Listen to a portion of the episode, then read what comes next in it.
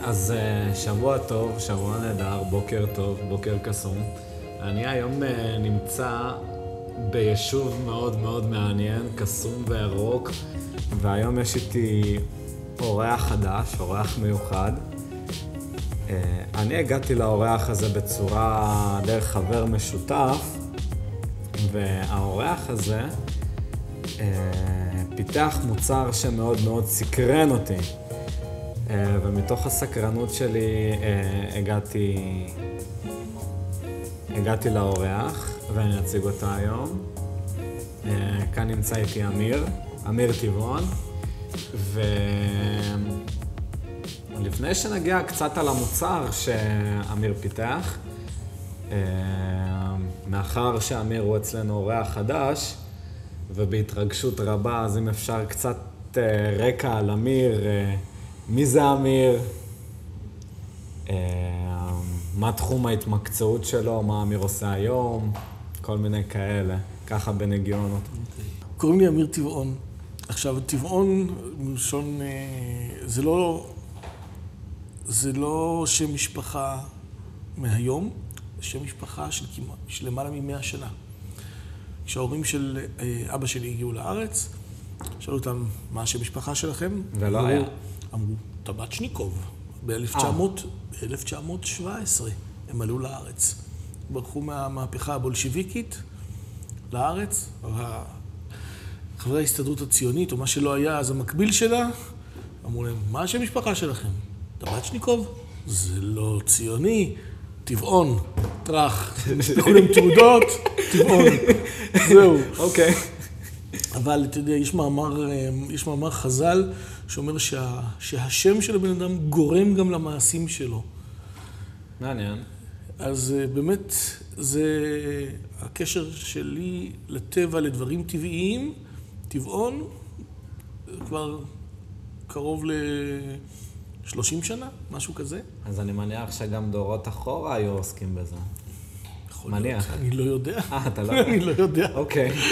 אה, בכל אופן, בכל אופן, אה, אה, משנת, בערך, משנת 2004, אני הקמתי בשיתוף או לבד כמה וכמה מפעלים בארץ לתוספי תזונה. תוספי תזונה זאת אומרת כל מפעלים שמאושרים על ידי משרד הבריאות, תקנים בינלאומיים וכן הלאה, לייצור ופיתוח של כל המוצרים הטבעיים שלמעשה רואים, רואים אה, אה, בסופר פארם, בחנויות טבע, בכל מקום שהוא, כולל לחברות, אה, לחברות בחו"ל. אה, המומחיות שלי זה בתור אה, פורמולטור ו, ורגולציות בישראל וגם בעולם. והתת התמחות, שזה ההתמחות שלי, זה למעשה צמחי מרפא. רגע אחד לפני שאנחנו נכנסים, אה, מבחינה אקדמאית זה משהו, יש לך השכלה אקדמאית או שזה משהו שהוא נבנה... לא, אין לי השכלה. step by step. אין לי השכלה אקדמאית. אה, לקחתי קורסים בכל מיני דברים, יש לי תעודות של נטרופט, אה, עד כמה שזה נחשב פה בארץ, לא יודע בכלל למה זה נחשב, כי אין לזה הגדרה בכלל בחוק, אבל יש פה למעלה מ... חושב, 5,000 או 10,000 נטרופטים בארץ, ואין לזה שום פורמליות. זאת אומרת, גם כל האקדמיות למיניהן שמלמדות לימודים אה, אלטרנטיביים, אין שום הכרה בתעודות האלה למעשה. זה סתם. אוקיי? תקלוט. ענף שלם בארץ... לא מוגדר. לא מוגדר. לא כן, לא לא, ויש לו ביטוח מקצועי.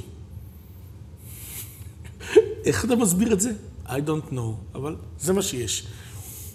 עיקר המטופלים שרוצים ללכת לתחומים האלה זה עדיין פרטיות בעיקר, נכון? נכון, נכון. אוקיי. אמ, אז חוץ מזה שאני נטרופט ומומחה לצמחי אה, מרפא, אז אני אוטודידקט. למדתי את רוב ה... הכל לבד כזה. לבד, לא בדיוק... דרך מורים פרטיים. דרך מורים פרטיים, מה שנקרא מאסטרים. שזה למעשה סוג לימוד מאוד מאוד מיוחד, שזה אחד על אחד. ו... זה סוג של ידע שלמעשה כמו שעובר מרב לתלמיד. כן, בדיוק רציתי וזה, להעלות את זה, כמו זה, חברותות כאלה שיש רב כן, ויש אותה. כן, אבל אתה, זה סוג של אה, ידע שאתה לא יכול לקבל אותו באף אקדמיה. אתה, אתה, זה כמו ש... אני לא יודע איך להגיד לך את זה. למשל, יש, אה, אה, נגיד למשל, ניקח בעולם הרפואה, נגיד יש מנתחי מוח שפיתחו שיטה מסוימת לניתוח. מי לימד אותם את זה? אף אחד לא לימד אותם את זה. הם המציאו או קיבלו רשות ועשו את הניסוי והצליחו להוכיח מתוקף הידע והיכולת שלהם שיש להם דרך ניתוח מסוימת שמצליחה להציל ולטפל בבעיה מסוימת. הוא למעשה רופא, אבל הוא למעשה מאסטר, אף אחד לא לימד אותו את הדבר הזה. עכשיו, מי אה, הוא, אם הוא ירצה, הוא ילמד את השיטת ניתוח הזאת למישהו אחר, ואם לא, לא. אבל אתה לא תלמד את זה באף אוניברסיטה. אחר כך אולי ילמדו את השיטה הזאת באוניברסיטה, ויהיה מי שאולי יעז לעשות את זה. אבל למעשה, לא האוניברסיטה היא זו שגילתה את השיטת ניתוח הזאת. הוא עצמו פיתח את זה, ואחר כך העניק את זה לאוניברסיטה. ככה למעשה גם כל מדע הרפואה התחיל. זה התחיל מבודדים, שלמעשה התחילו לעשות ניתוחים, בהתחלה ניתוחי מתים, היו גונבים גופות מבתי קברות וכן הלאה, כדי לדעת איך הגוף האנושי נראה. ואז לאט לאט הם התחילו לנסות להבין אנטומיה, פיזיולוגיה, כל הדברים האלה. והחומר שהבודדים הזה, האלו אה, אה, אה, גילו, אותו הם הראו של האוניברסיטה, וזה הפך לפרמקופיות ולשיטות ולספרי אנטומיה וכן הלאה. האוניברסיטה עצמה היא כלום. סך הכל זה...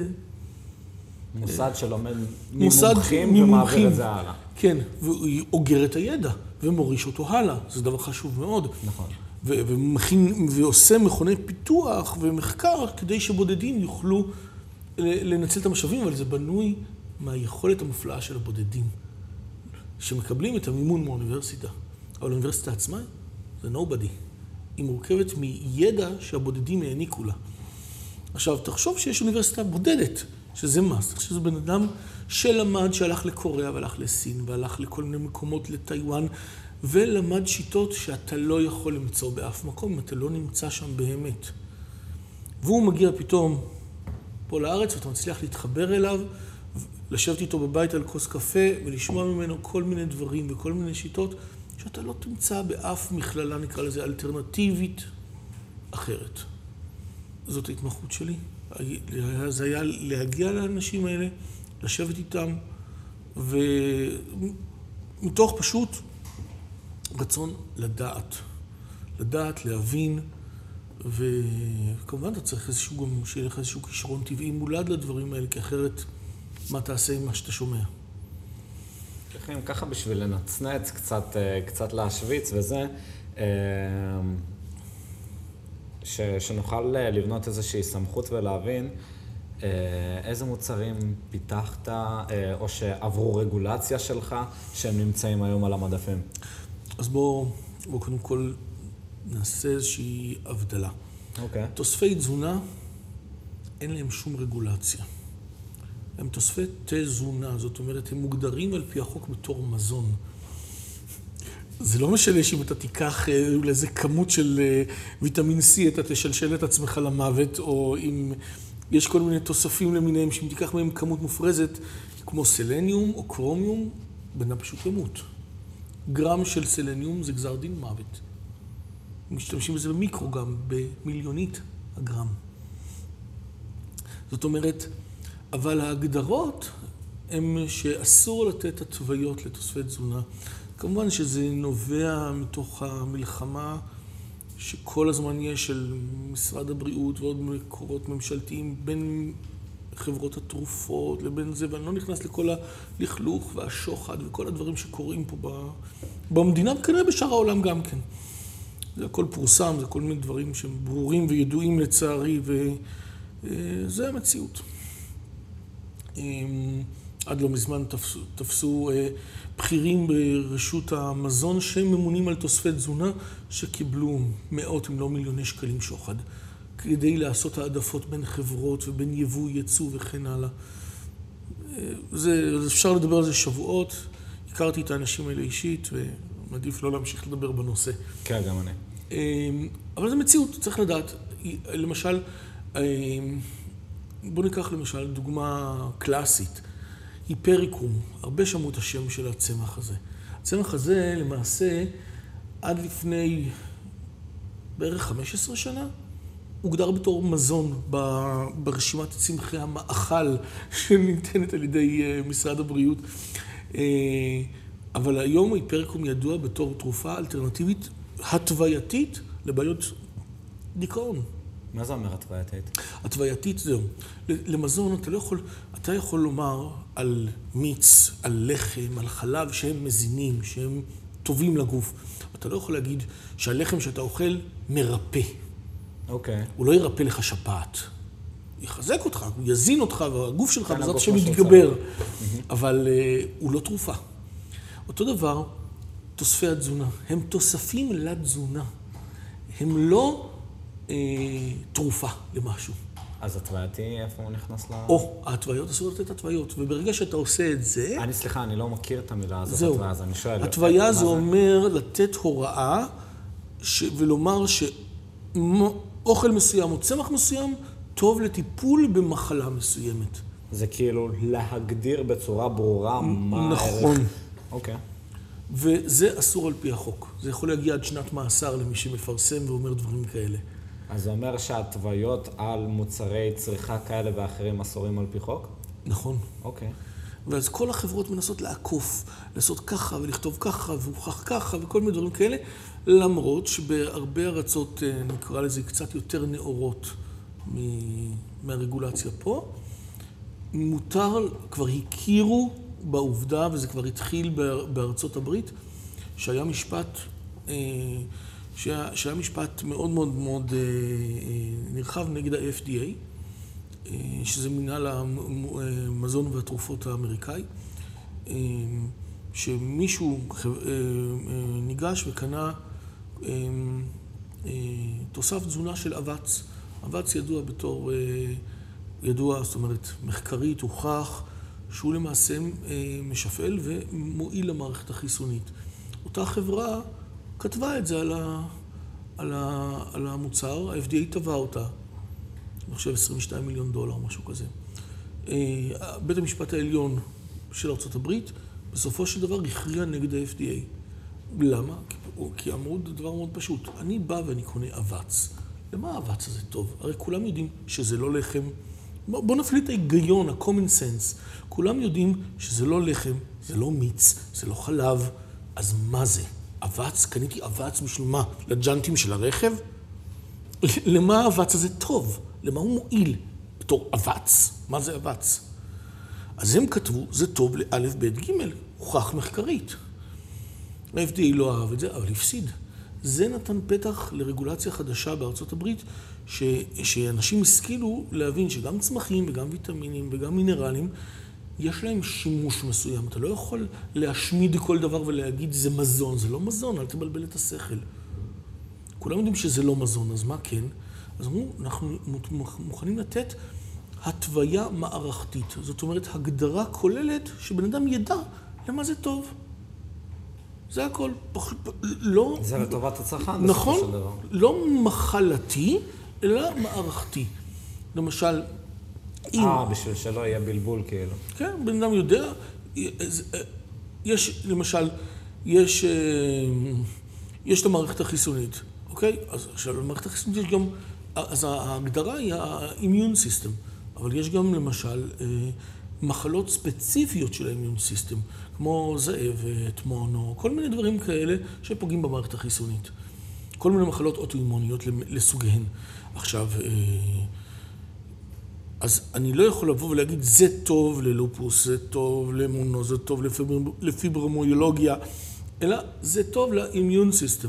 באופן כללי, שאתה יודע שזה נמצא ב, ב, בספקטרום הזה. ואז משם תחקור בעצמך. בדיוק. אבל זה לפחות נותן לצרכן הבנה בסיסית למה זה טוב. לעומת זאת, בישראל, לא יפה להגיד, מדינה של מפגרים. זה, הרי אתה הולך לחנות טבע, אתה רואה ים של דברים. מי הגורו שלך? המוכר. המוכר, הוא, לא, הוא גם לא חייב להיות רוקח, זה יכול להיות בסטיונר, שאתמול מכר מלפפונים, והיום הוא פחות חנות טבע, כן? אז הוא יגיד, זה טוב לך, וזה, וזה הקדוש ברוך הוא שלך, וואלה. אז במקום לסמוך על איזה אבו דאבי, אז תנו, תפעילו את השכל ותיתנו הגדרות ברורות. ברורות. ובוא נגיד לך סוד, הייתה הצעת חוק כזאת בשנת 2005 ו-2006, שנתמכה על ידי משרד המסחר והתעשייה דאז.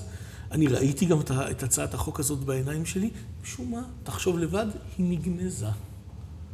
למה? אינטרסים של מי? כל אחד יחשוב לבד. פשוט. אבל הייתה הצעת חוק כזאת בעקבות ארצות הברית, בעקבות עוד דברים שקורים באירופה, ובסוף זה נגנז. כל אחד יכול להבין למה. זה, זה, זה, והבדיחה היא שקוראים לזה תוספי תזונה. נו, ועוד הוציאו חוק חדש ב-2015, שהוא- ש, ש, ש, חוק, חוק מוזר, זה חוק בולשיביקי, שלמעשה, אם אני מייצר בתור מפעל תוסף תזונה, אני צריך גם להכריח את הלקוח שלי, אני אחראי על זה, שהוא לא יפרסם משהו על התוסף ש- שהוא הזמין ממני. זאת אומרת, אני אחראי על מה הוא יעשה ועל מה הוא יפרסם, ואם לא, אני מאבד את הרישיון שלי. מה יעשו? לא, לא משנה להם. משרד הבריאות כבר הופך אותי למעין שוטר על הלקוחות שלי. אז תחשוב בהיגיון, מי רוצה כבר לייצר פה בארץ, ומי רוצה להיות לקוח, ומי רוצה... זה משהו מטורף. לא הגיוני. לא הגיוני מי שמכיר את החוק ויודע אותו, לא הגיוני מה שקורה פה. זה טירוף. אה, וכמובן, זה, יש פה מטרה אחת, לעקור את כל הענף הזה מהארץ. זה, זה מה שלמעשה קורה פה. אבל אה, לענייננו, אה, נעזוב את כל הרגולציות. האמת היא ש... באים להתייעץ איתי, זה לא זה. כן, כן. בעלי מפעלים, יבואנים וכל מיני אנשים שלא יודעים את הרגולציה, באים להתייעץ איתי משפטית מה לעשות אחרי שהם כבר מסתבכים עם משרד הבריאות. ש... מה לעשות? זה, זה מסוג הדברים שכן חשוב לי להציף אותם, כי מתוך הדברים שאתה מספר, גם אני מרגיש איזשהו אה, חיכוך כזה, שמתוך החיכוך הזה אני כן רוצה להציף ולהעלות פער, אה, לצמצם פער של ידע בנושאים מסוימים. לצורך העניין, גם, גם מתוך המקרה האישי שלך, אני מניח שנתקלת בקשיים רגולטיביים כאלה ואחרים במוצרים שאתה מפתח. נתקלנו, ועוד איך נתקלנו. אז במשך, כמו שאני אומר, משנת, כן. משנת 2004 אה, אה, הקמתי וניהלתי מפעלים לתוספי תזונה, שזה למעשה מפעלים שנמצאים ברגולציה מאוד מאוד גבוהה. GMP, ISO, ASAP, אלה, חוץ מדיני. מה? לא, בארץ. אה, אני פשוט לא, לא שמעתי בארץ. היינו בין המפעלים, בין מפעלי התוספי תזונה הראשונים ש, שקיבלו GMP. אה, GMP זה גוף מפקח כאילו? או? G- GMP זה, אמ, זה ראשי תיבות Good- Good Manufacturing Procedure או Process או מה שלא יהיה, שזה הליכי ייצור נאותים. עכשיו, אה, זה למעשה, זו למעשה תעודה שמונפקת על ידי משרד הבריאות, והיא צמודה לרישיון. אני יכול פה שעות לדבר על רגולציות. אמ, זה מותנה בזה שלמפעל עצמו יש מערכת בקרת איכות ובטיחות, תעודת כשרות. אה, שבדרך כלל ניתנת על שני גופים מרכזיים, או על ידי אה, מכון ה-IQC, או על ידי מכון התקנים הישראלי. הם המוסמכים היחידים כרגע, אני חושב, בארץ לתת את ההסמכה הזאת.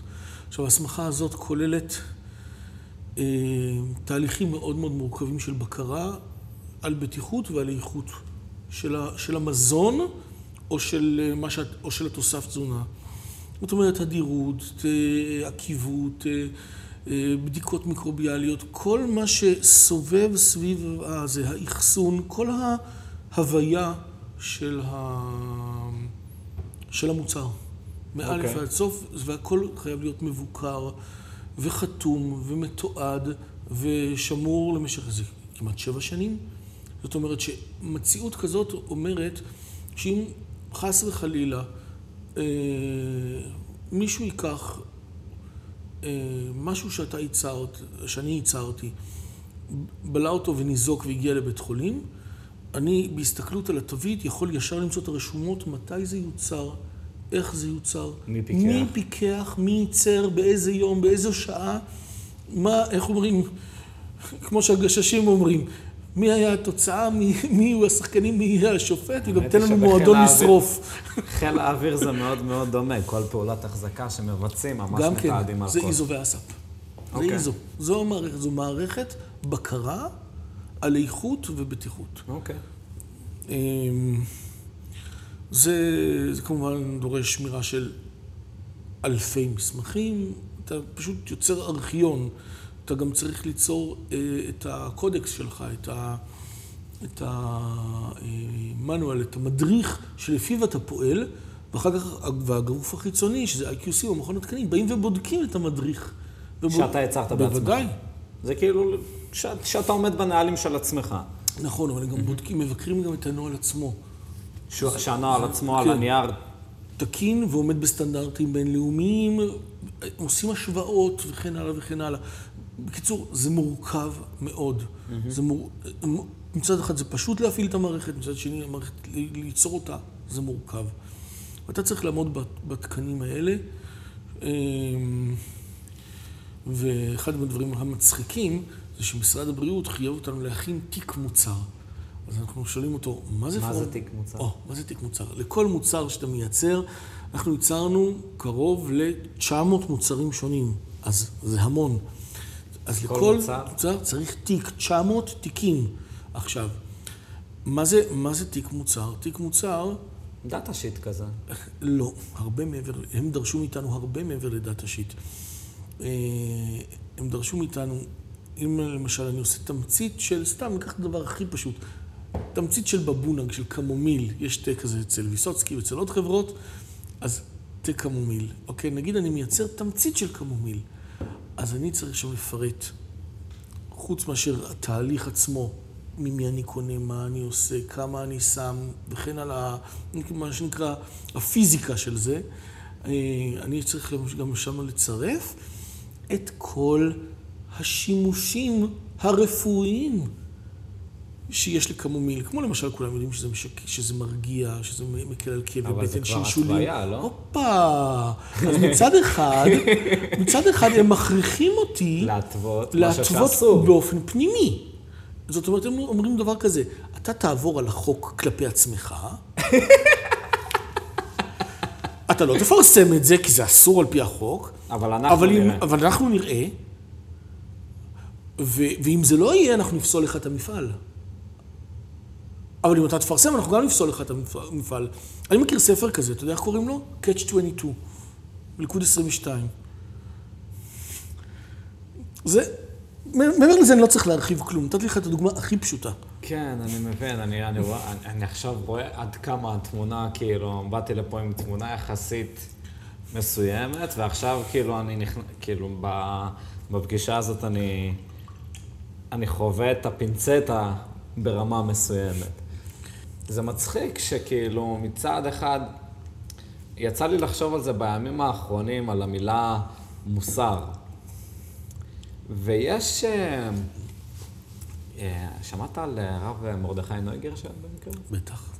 אז הוא, אני קצת חובר אליו בשבועות האחרונים, יצא לי לקרוא ספר שלו, ויש איפשהו, מבחינה גרפית אפשר לתאר את זה, השוואה בין התפתחות טכנולוגית לבין מוסר. ואז נשאלת השאלה מה מגיע לפני מה. ולפי מה שנראה בתמונה הכללית, זה נראה שערך המוסר אה, כמעט ולא קיים בעליל. מבחינת אה, התנהלות אתה צריך התוויה, ממשלתית. אתה צריך התוויה וזה בניגוד לחוק. כן, אתה להגדיר צריך התוויה מה זה- למוסר מה וזה זה מוסר. בניגוד- זה בניגוד לחוק. אז, אז, אז מאוד, אה, מאוד מצד אחד מאוד מעורפל מבחינה מוסרית הכיוון שבו המדינה שלנו מתנהלת. מצד שני, יש הרבה חוקים ורגולציות שמקשים שכביכול באים לבוא לטובת הצרכן, אבל יש פה איפשהו ניגוד עניינים מאוד מאוד אה, עוצמתי ונוקשה. אין פה שום טובת הצרכן. יש פה אינטרסים של אנשים מלמעלה, שיש להם את האינטרסים הכספיים שלהם. הכל מתחיל ונגמר בכסף. ואיפה שאין כסף, אין מוסר. נכון.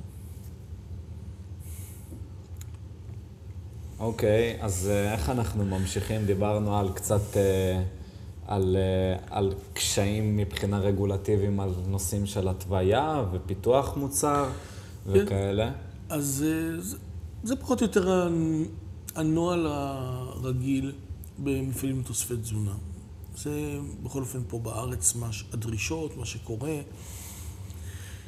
אמ, אני באופן אישי, כאילו, נקרא לזה, הפרויקט, פרויקט חיים שלי, זה למעשה היה, עדיין לא היה, אלא היה פיתוח למצוא בעקבות מחלת הסרטן ש, שפקדה את אימא שלי, זה נתן לי המון, המון אמביציה, המון רצון לנסות למצוא משהו טבעי לטיפול שבאמת עובד למחלת הסרטן. עכשיו, אה, כשאומרים סרטן זה משהו מאוד מאוד מורכב. זה לא... כמה שאתה חושב שזה כמו, נקרא לזה, כמה, ש... כמה שאתה חושב שזה מורכב, זה הרבה יותר מורכב ממה שחשבת בהתחלה. אם אתה חושב שאתה מכיר מחלה רגילה, אז, אז צריך להכיר אותה, ואחרי זה אתה מבין כמה היא מורכבת, אז הסרטן מורכב פי מאה מונים ממנה.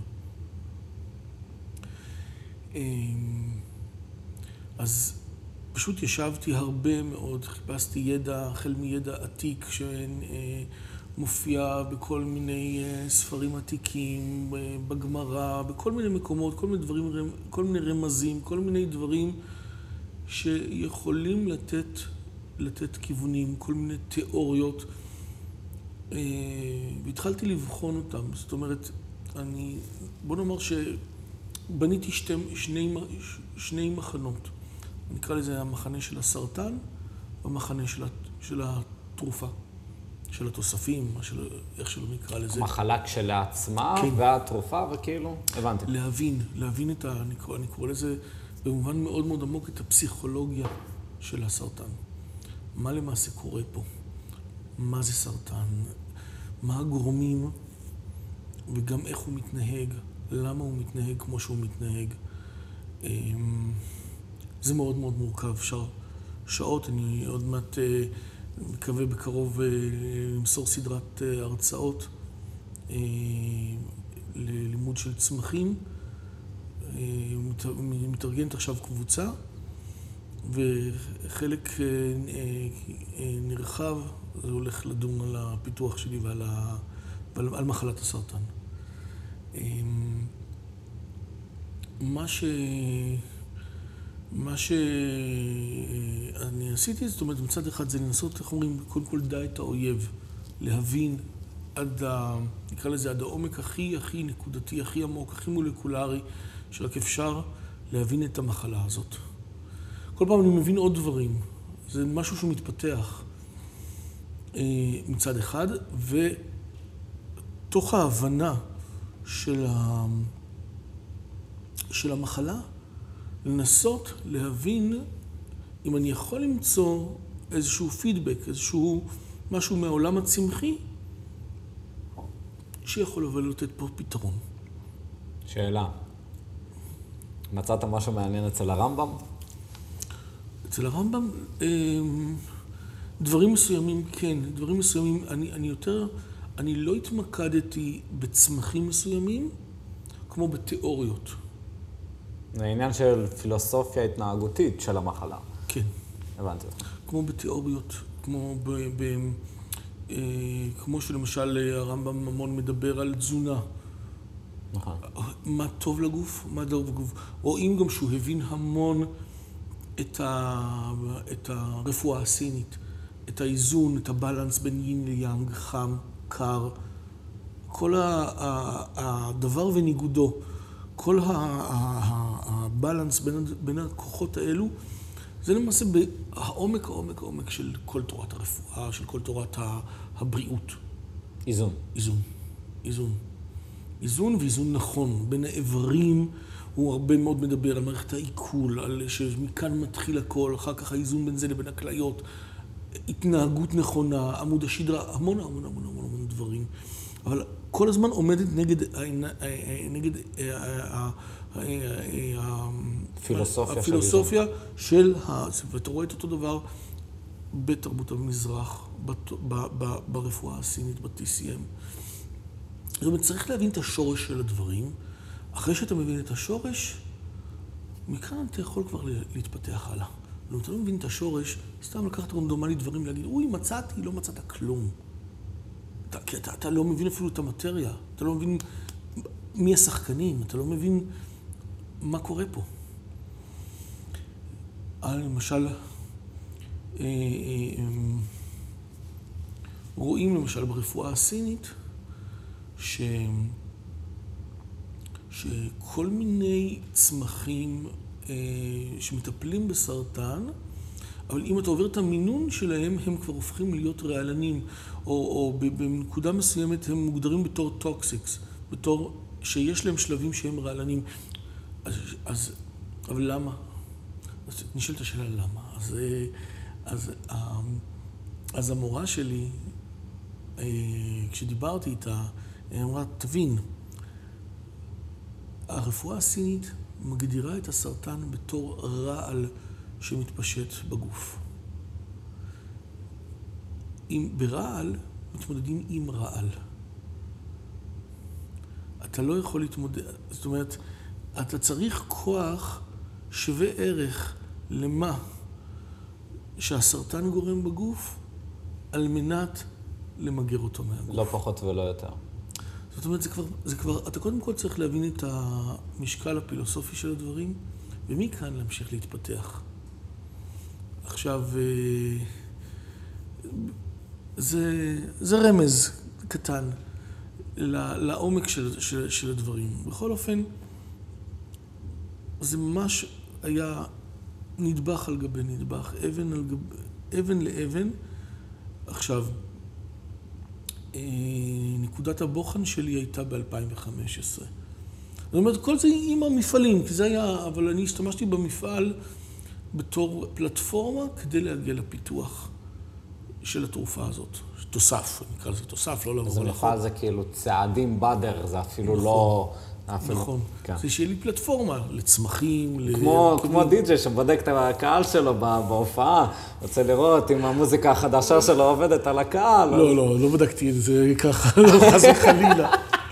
אוקיי, אז, אז עכשיו כאילו, אם כבר אתה אומר, אז איך, אז איך באמת בודקים, ואיך באמת אם יש לך מפעל, אבל מצד שני אתה לא יכול לבדוק, אז מה... נכון. אבל אני יכול לייצר את ה prototype. את האב טיפוס. את האב טיפוס. אז אני ייצרתי אב טיפוס. אה, אני כמובן, מטעם אה, הסודיות לא יכול לפרט איך, כמה ולמה. כן. אה, אני לקחתי בחרדת קודש, תחשוב, זו עבודה של 20 שנה. לקחתי את זה לקריית ויצמן, ל... לרענן מרגלית, הוא מתמחה.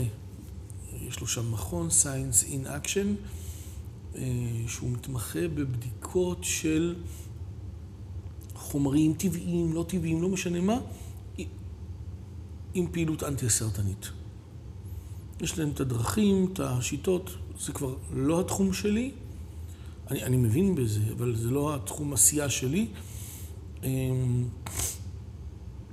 וככה אני עם דפיקות לב חיכיתי את הכמה ימים לראות, אה, כי בחרנו, אה, בחרתי ביחד איתו כמה סוגים של תאים סרטניים, כדי לראות אה, אם העבודה שלי שווה או שהמקום שלה זה פח אשפה. תחשוב, עשרים שנה של עבודה, של לימוד, והכמה ימים האלה הולכים להכריע אם... אני לא...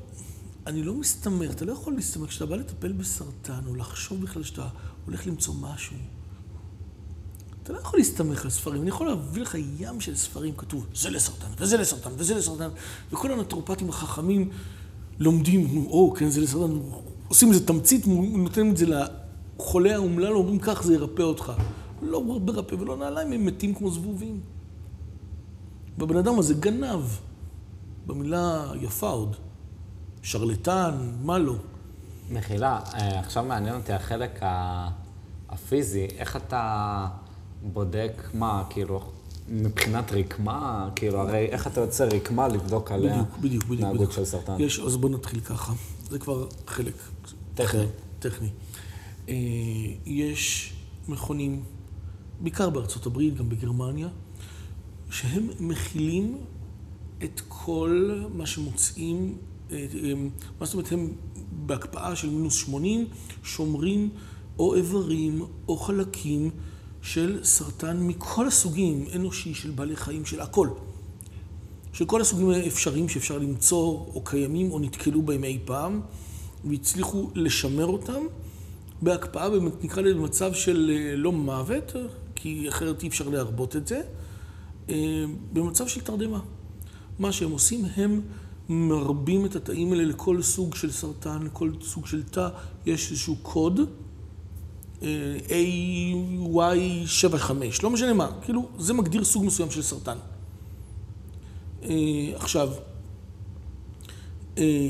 מכוני מחקר בכל העולם פונים אליהם, הם, מה שהם במכון המרכזי עושים, הם, הם גוז... חותכים מהאיבר ומרבים את התאים בתנאי מעבדה, יוצרים רק... רקמות, מזינים אותם, יש תהליכים שלמים איך עושים את זה, ואז לוקחים מקבץ מסוים ושולחים אותו בהקפאה, מקפיאים אותו, ששומרים עליו רדום, אל המכון המחקר.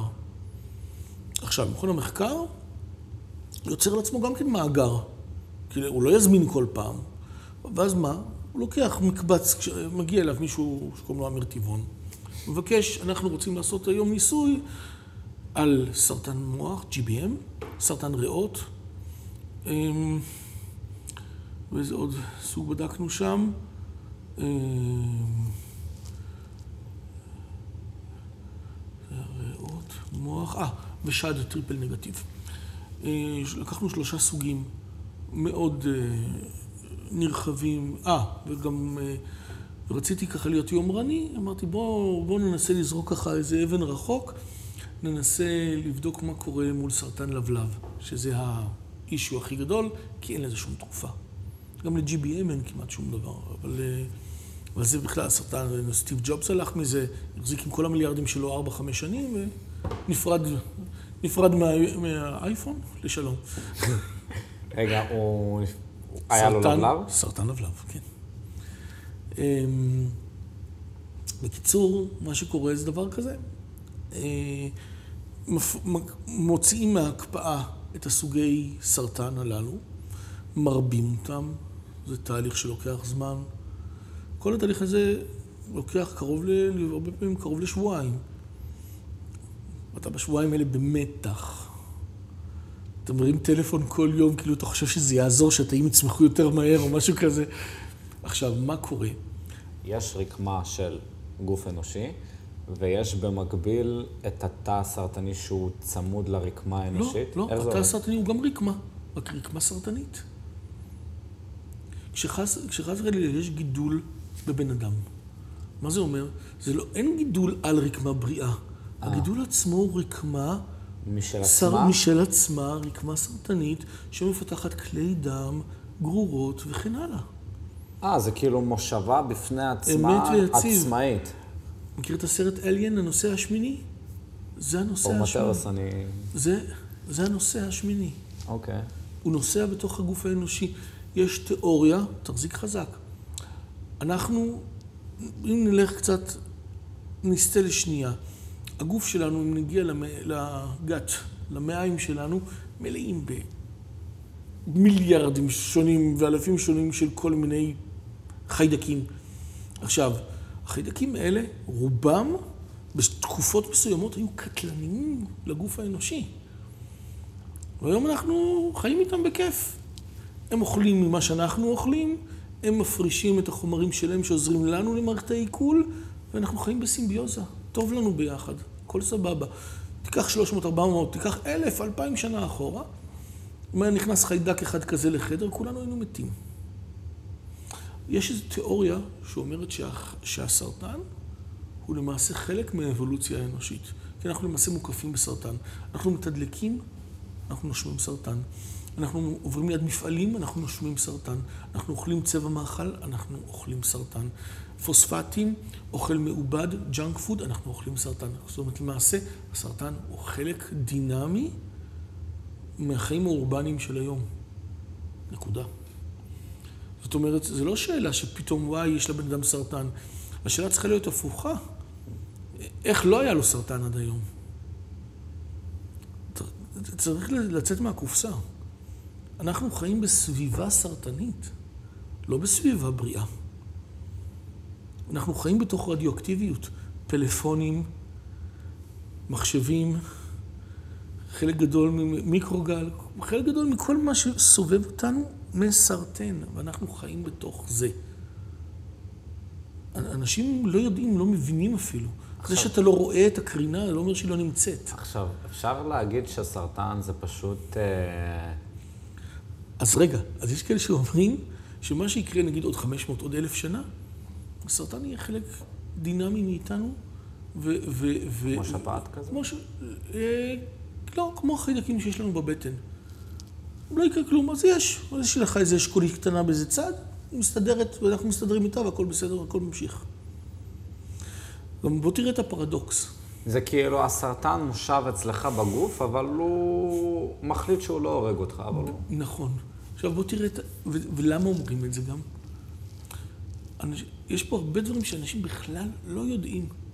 מה ההבדל בין תא סרטני לתא בריא?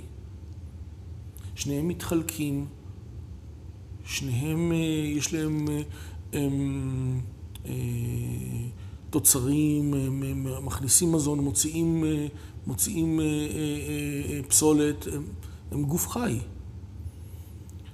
ההבדל הוא שתא אנושי נורמ, נורמלי, יש לו קצובת חיים, יש לו תוחלת חיים. הוא מתחלק, הוא מתרבה, הוא עושה את העניינים שלו והוא מת. תא סרטני חי forever, לא מת. אינפיניטי. לא מת. לכן כל התכשירים וזה, זה להביא אותו לאפופטוזיס, לרצון להתחיל חלוקת מוות, להתחיל למות. עכשיו... זה לעודד אותו לבחור השמדה עצמית נכון, אם הוא ירצה. לא, שהוא יבוא לשם כבר. להוביל אותו למלכודת כזה? כן. עכשיו תראה, יש פה פרדוקס. אם אתה סרטני חי לתמיד, אז קודם כל זה מראה שיש בו נקודות הרבה יותר חכמות מאיתנו, שהוא מצליח לחיות forever. דבר, דבר נוסף, יש פה פרדוקס, הרי הוא ממשיך, הוא מתרבה, הוא יוצר גורות, הוא יוצר כלי דם משל עצמו, הוא כמו תינוק שחי בתוכך ומשתמש במשאבים של הגוף. אבל מגיע שעת השין, ואז הוא לקח את כל המשאבים מהגוף, והגוף מת. ואז גם הסרטן מת. הרי הוא לא רוצה למות. אז זאת הנקודה שאומרים שזה חלק מהאבולוציה, שבשלב מסוים הוא יגיע לסימביוזה עם הגוף, והוא יבין שאם הוא ימית את הגוף המארח, לא יהיה לו לאן להמשיך. וזה מה שהחיידקים הבינו, שכל עוד הם חיים בסימביוזה מסוימת, בתוך הגוף שלנו, בתוך המעי, ולא הורגים אותנו, אז, אז הם חיים ואנחנו חיים. מה ההבדל בין חיידק לתא? אמ, יש, יש, יש הרבה דברים דומים ויש הרבה הבדלים. Okay. אוקיי. חיידק הוא חיידק, הוא, הוא חלק בפני עצמו, הוא לא יוצר, הוא יוצר משווה, אבל הוא לא, הוא חי בפני עצמו. לעומת זאת, תאים הם חלק מרקמה, הם לא תאים בודדים. לא מדבר כרגע על תאי דם, זה משהו אחר. אמ, אז הם חלק משלם ומהווים את השלם. אה, חיידק הוא אורגניזם בפני עצמו. הוא אוהב לחיות במושבות כי יש, יש אה, תועלת ב, ב, ברבים שמספקת הגנה ומספקת עוד הרבה מאוד דברים, אבל זה בגדול. לשניהם יש דופן, לשניהם יש את אותם עברונים. זה, זה כמו גוף חי בפני עצמו לכל דבר. אוקיי. Okay. אה, יש לו את התצורה שלו ואת הרעלנים שלו ואת מה שהוא עושה לנו בגוף. אמ, נחזיר אותך לסיפור שלך. אנחנו... אז נחזור לשם. כן. אמ, עכשיו, מה שקורה, מה שקורה זה, זה כמו שאני אמרתי, אני, אני בן אדם מאמין, אבל אני לא בן אדם מאמין. זאת אומרת, אני לא מאמין במה שלא מוכח באמת שעובד. אני לא מסתפק בכל מיני פרופסורים שכתבו ים של ספרים על צמחים וככה וככה. את מי זה מעניין אם זה לא באמת עובד? אז זה היה רגע האמת. זה לא שאתה יכול לרקוח לך במעבדה או משהו, צמחים לפי המורה שלי, המאסטרית שלי, קראה, הייתה קוראת לזה cooking book, ספר בישול. אה, תוסיף אה, את הצמח הזה, זה וזה, אה, recipe for cancer. מה, מה אתה מבלבל את השכל? אם זה באמת היה recipe for cancer, אז כולם כבר היו בריאים, נכון? זה לא עובד. כי אם זה היה עובד, אז כבר היינו יודעים מזה. ואני בטח הייתי יודע מזה. וגם היא הייתה יודעת מזה. אז, אז אני נמצא שם, אה, במעבדה אצלו, ורק כדי להבין, כל קשקוש כזה, נקרא לזה קשקוש, זה הון עתק. זה עשרות אלפים. ואחר כך זה עולה למאות אלפים. כל בדיקה כזאת. זה להבדיל, ככה גם בודקים אה, תרופות אמיתיות, רגילות. באותה דרך בדיוק, אותו procedure, אותו הליך. אני התייחסתי לתוספים, להרכב שעשיתי, עם תקווה להאמין שזה עובד כנגד סרטן, בדיוק כמו שמדען בא ובודק אה, איזושהי מולקולה שהוא פיתח נגד סרטן ורוצה לבדוק שהיא עובדת. אותו סיים סיים, אותו דבר. אה, לקחתי, אה, איך אומרים, הוא מתקשר אליי 45 דקות לפני שבת, הוא אומר לי, אני יודע שאתה דתי וזה וזה, אבל אני יודע שזה חשוב לך, אז אני רוצה להגיד לך שזה, שהתרכובת שלך אה, יש לה פעילות אנטי-סרטנית מובהקת, ועוד עבדה יותר טוב בהשוואה לקבוצת ביקורת ש, שבדקנו קימותרפיה על אותם תאים. זאת אומרת, הוא עשה הרצה עם מפל ריכוזים, איך אתה יודע גם שמשהו עובד? ההיגיון אומר אה, שככל שהמינון של התרופה יהיה יותר גדול, ההשפעה שלה תהיה יותר חזקה. הגיוני, נכון? לא לפי המסורת הסינית. לא, מסורת הסינית לא מדבר על המסורת הסינית, מדבר פה, ככל ש... ככל שיש אה, אה, היגיון במפל ריכוזי מ-0 עד 100. כמובן בשלב מסוים זה כבר הופך לרעלן. כן. אבל אם אתה רוצה לראות אפקט של, של, של מורפיום למשל, ככל שהמינון של המורפיום יהיה יותר גבוה, ככה ההשפעה המסממת שלו תהיה יותר חזקה, עד מוות כמובן. שזה כבר, איך אומרים, עזרתי לו להירדם, forever. יאז זה בסרט הפצוע האנגלי. היא עזרה לו שם עם המורפיום עד הסוף, מה שנקרא. איך שלא יהיה, אומר לי, זה עובד. על תאים. עובד, אבל עובד. ובמקומות מסוימים שהקימו לא עבד, כמו למשל תה לבלב, שלך עובד. הלבלב. כן. יכלת להציל את סטיב ג'ובס. יכול להיות, אני לא, לא מכחיש, יכול להיות, יכול להיות. זו הייתה פריצת הדרך הראשונה. אז לצורך העניין, אחרי האירוע הזה, אחרי הבדיקות, אחרי הבדיקות האלה, על הנייר, על הנייר, מצאת תרופה לסרטן. כן, כן. בפירוש כן, התשובה היא כן. גם יש הרבה פעמים מולקולות שנבחנות והתשובה שלהן היא כן. אבל זאת רק התחלת הדרך. רגע, אני, אני חייב לעצור. למה כל האנושות לא מכירה אותך? זאת השאלה שכולם שואלים. ו... ואני אתן לך לבד לענות את התשובה. אתה תגיע לתשובה לבד. הבנתי. אמ, עכשיו, מכאן יש עוד המון תהליכים. תהליך... אה, אה וגם דבר שחשוב לדעת אותו, לא עושים את הבדיקה הזאת פעם אחת. חוזרים אליה ארבע, חמש, שש, שבע, שמונה פעמים, כדי לאמת את זה שזה אכן נכון. לא, אולי זה פוקס, אולי הייתה טעות במכשור, אולי... חוזרים על זה, עשרות פעמים. עכשיו, אה,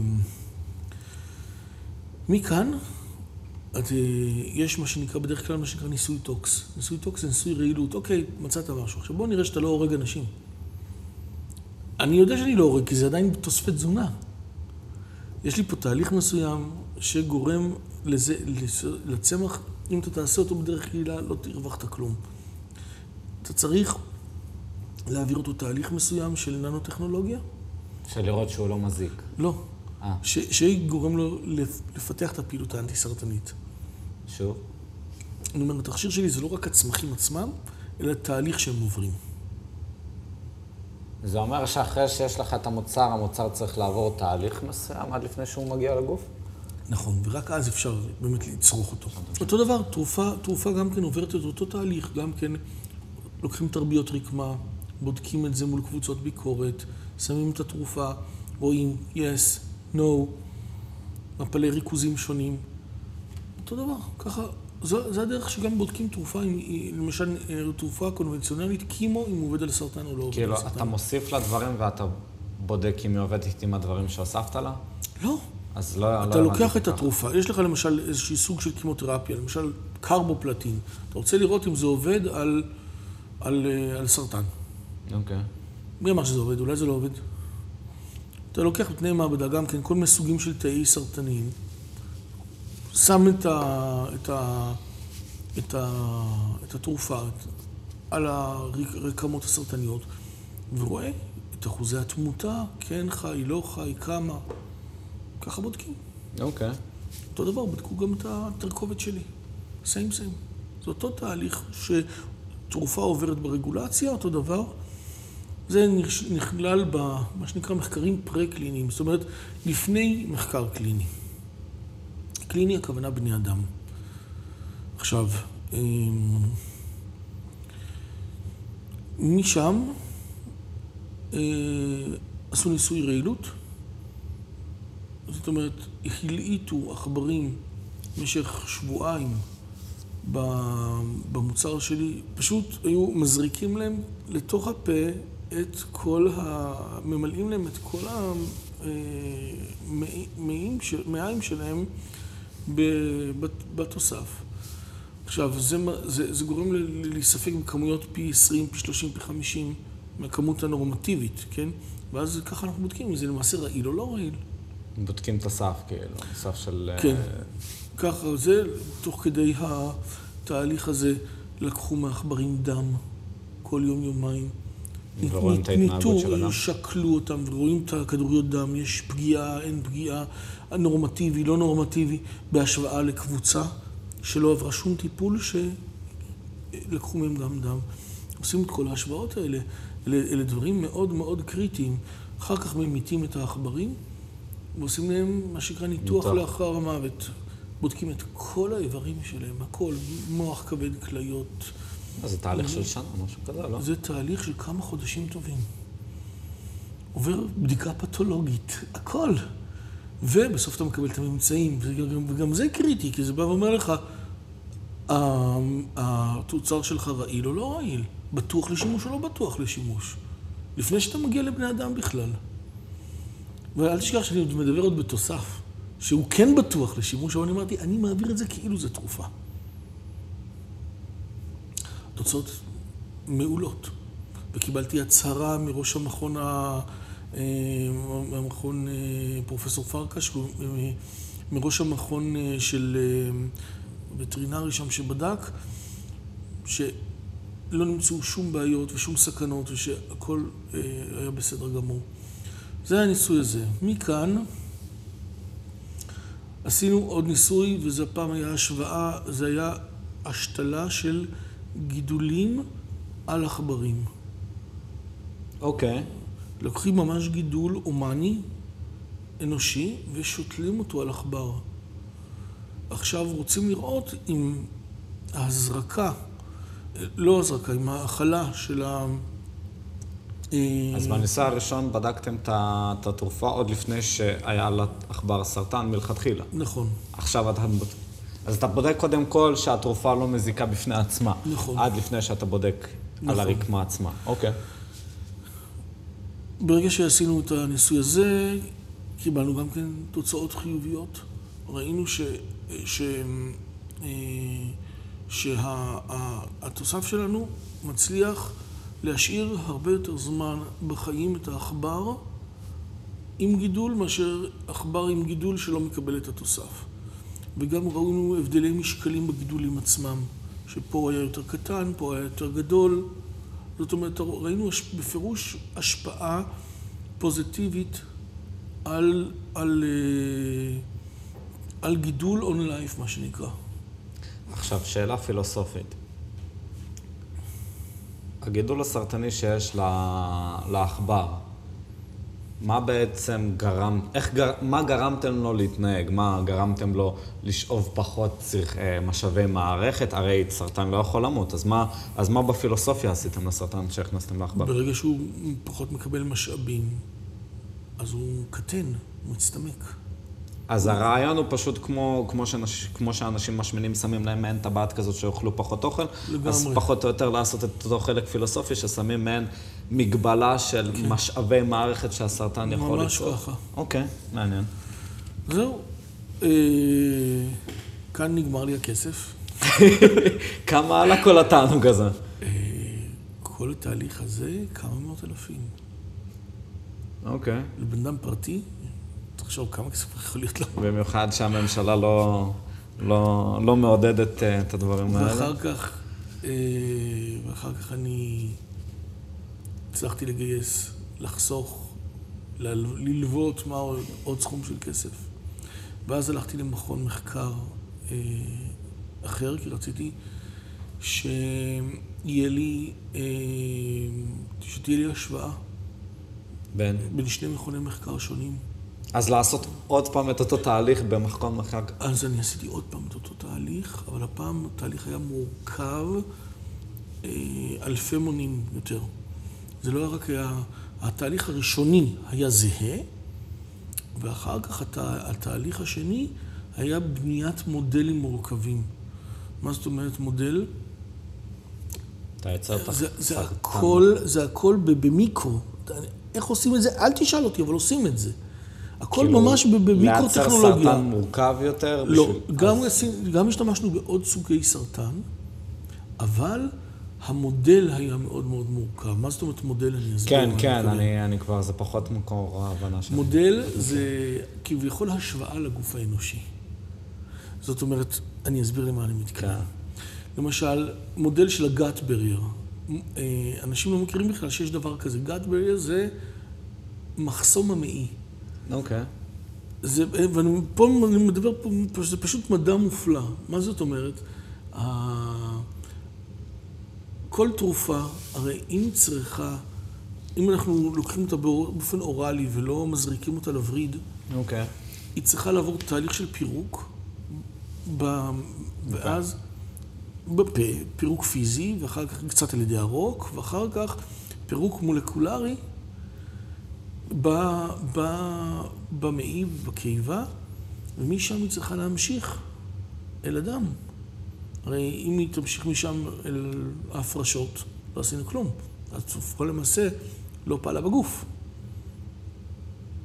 עכשיו, במעי עצמו, שדרכו התרופה אמורה להיספג אל מחזור הדם, יש רקמה, רקמת המעי. עכשיו, הרקמה הזאת אה, מורכבת כמובן ממיליארדי תאים. מה מקשר את התאים אחד על השני? מתח חשמלי. עכשיו, הבדיקה נועדה לראות האם המולקולות של התוסף שלי גורמים, יכולות לגרום הרפייה במתח החשמלי שמחבר את התאים במעי, ואז נוצר מרווח, בדרך המרווח התרופה עוברת אל מחזור הדם. ככה כל תרופה למעשה עובדת, זה המכניזם של תרופות. כי אם תרופה לא תיספג דרך המעי אל מחזור הדם, אז היא תצא דרך ההפרשות ונגמר הסיפור והיא לא תפעל.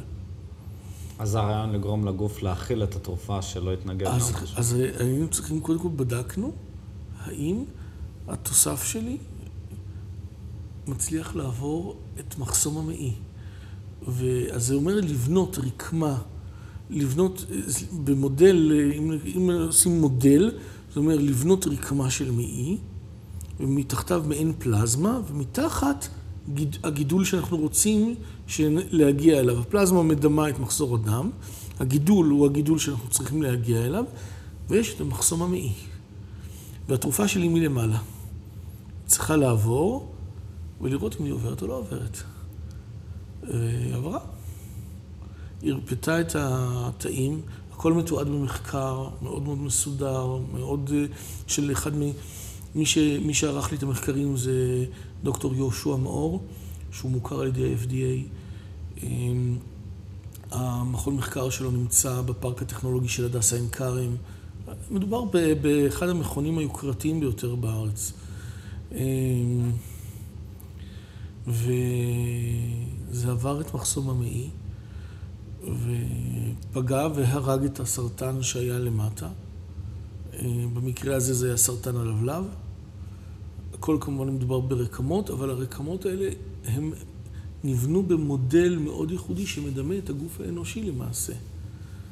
עכשיו, מעבר לזה, אה, עשינו עוד מודל עוד יותר מורכב, שדימה את ה-BBB, את מחסום הדם מוח, שלמעשה זה המחסום הקשה ביותר למעבר תרופתי. בגלל שהרק... איך הוא נקרא? BBB, Blood Brain Barrier. מחסום דם מוח. מוח? אז כאילו זה כבר... אם אני רוצה שתרופה תגיע למוח, היא צריכה לעבור את המחסום של הרקמה שמגינה על המוח. אז זה אומר שנגיד... זה רקמה תלת-שלבית. זה אומר ש, שבכבד יש מחסום מסוג א' ובמוח יש מחסום מסוג ב'? לא, זה אומר שכדי להגיע לכבד אני צריך רק ל... ל, ל, ל אני צריך... אה, אם הכבד זה הטארגט שלי, אני צריך לפרוץ את מחסום המעי בלבד. אבל אם אני רוצה לטפל בסרטן מוח, או בבעיה נוירולוגית, אני צריך לפרוץ את מחסום הדם מוח. זה לא, לא רק... קשור לאיבר, זה קשור לתרכובת של הדם עצמו. לא, זה קשור, זה קשור לאיבר שמקיף את המוח, זה מחסום דם מוח. זה הרקמה שבתוכה המוח נמצא. אטמוספירה. משהו כזה, בדיוק. לגמרי. עכשיו, פה מדובר ברקמה תלת-שלבית. מה זאת אומרת תלת-שלבית? יש שם אה, שלושה שלבים. שלב אחד של תאים רגילים, שזה כמדומה כמו תאי המעי. עוד שכבה של כלי דם אה, ותאי עצבים. והשכבה הכי קשה היא העליונה, זה אם התאים במעי נמצאים בצורה של תא חופף לתא, תא מקביל לתא, ואני רק צריך להרפות את המתח החשמלי ביניהם, הדימוי של קליפת התאים החיצונית של המחסום דם מוח היא רעפים. זה תא על גבי תא. זאת אומרת, זה הרבה יותר קשה. זה כאילו לא ככה, זה כאילו ככה. אני צריך שהוא ייכנס באלכסוניות כזאת. זה קשה מאוד. כי תחשוב, אנחנו מדברים פה במיליארדית המילימטר, ב... ב, ב, ב, ב זה מודלים נורא נורא אה, מורכבים. ובנו את זה בתנאי מעבדה, לקח חודשיים לבנות את המודל כדי להביא אותו של כל הכלי דם והנוירונים והכל, שכאילו יכול לקבל מעין רקמת מוח. בנויה לש... בשלוש שכבות, ואחר כך להחזיק אותה במצב כזה, ולהחזיק את הסרטן מתחת, את סרטן המוח מתחת, ולתת לחומר לעבור, לחלחל. לחלחל, בלי לפגוע, בלי להיות חודרני. כי החוכמה היא לא לבקע את המוח, החוכמה היא שהוא עובר ומצליח להגיע לטארגט. ויש לנו כמה סוגי תרכובות, אבל רק חלק מהם באמת הצליחו לעשות את העבודה. אז זה היה מאוד קשה, אבל חלק הצליחו להגיע. וברגע שהוא מגיע לתא, אז מה שהוא גורם, הוא גורם לתא לצרוך פחות משאבים. זה מה שהוא עושה. או שהוא הורג אותו. אה, הוא יכול להרוג אותה? כן. זה פועל בשני, בשני אופנים, בכמה אופנים. אה, מה שנקרא, אפופטוזיס, לגרום לו לתועקה ואז רצון אה, ללכת לעולמו, או שהוא פוגע בו ישירות ב-DNA והורג אותו. וזה מה שנקרא נקרוזיס. זאת אומרת, פעילות ישירה כנגד תא סרטני. אה, מה שמיוחד זה שתכשיר שלנו, ראינו את זה בכל אורך הבדיקות, לא פוגע בתאים בריאים. הוא, יש לו תרגות לתאים סרטניים בלבד, והוא הורג אותם. ו... ואז אנחנו, ואז אחרי שקיבלתי את התוצאות, חשבנו שאנחנו חכמים גדולים, ועשינו פרסום אינטרנטי. התחלנו למכור ומכרנו באמת יפה, אני לא אומר, אין לי שום אה, ביקורת על המכירות, אבל כמובן שיסו בנו את משרד הבריאות בצורה אגרסיבית ביותר. אני לא נכנס כרגע לכל התהליכים. אמ, אבל גם מה שנתן לי את הסיפוק הגדול ביותר זה ה... אה, הצד השני. זה הצד, זה הצד השני, זאת אומרת, האנשים שבאמת זה, זה עוזר ועזר להם.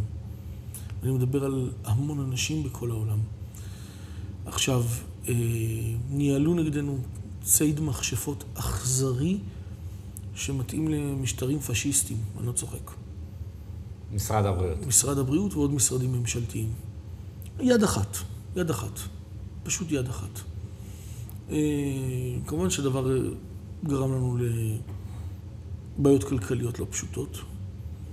אה, בסוף נאלצתי למכור את המפעל. וזהו. ו... כואב הלב. לא, לא כואב הלב. זה, זה, זה, זה אומר שאני צריך לעבור ולעבוד בצורה אחרת. אתה צריך תמיד להסתכל על הדלתות הפתוחות, לא על מה שנסגר מאחוריך. אתה צריך לעכל ולהכיל את התובנות ולהמשיך לנקודות הנכונות. כמו פילוסופיה על הסרטן, רק לחיים האמיתיים. לגמרי. לגמרי. אפשר ללמוד מזה הרבה. אז uh, אנחנו, כל החבר'ה שמאזינים, זה חלק ראשון של השידור. אה, מקווים שנהניתם, מקווים שהיה לכם מעניין. פה אנחנו מחלקים, אה, ונתראה עוד אה, כמה דקות.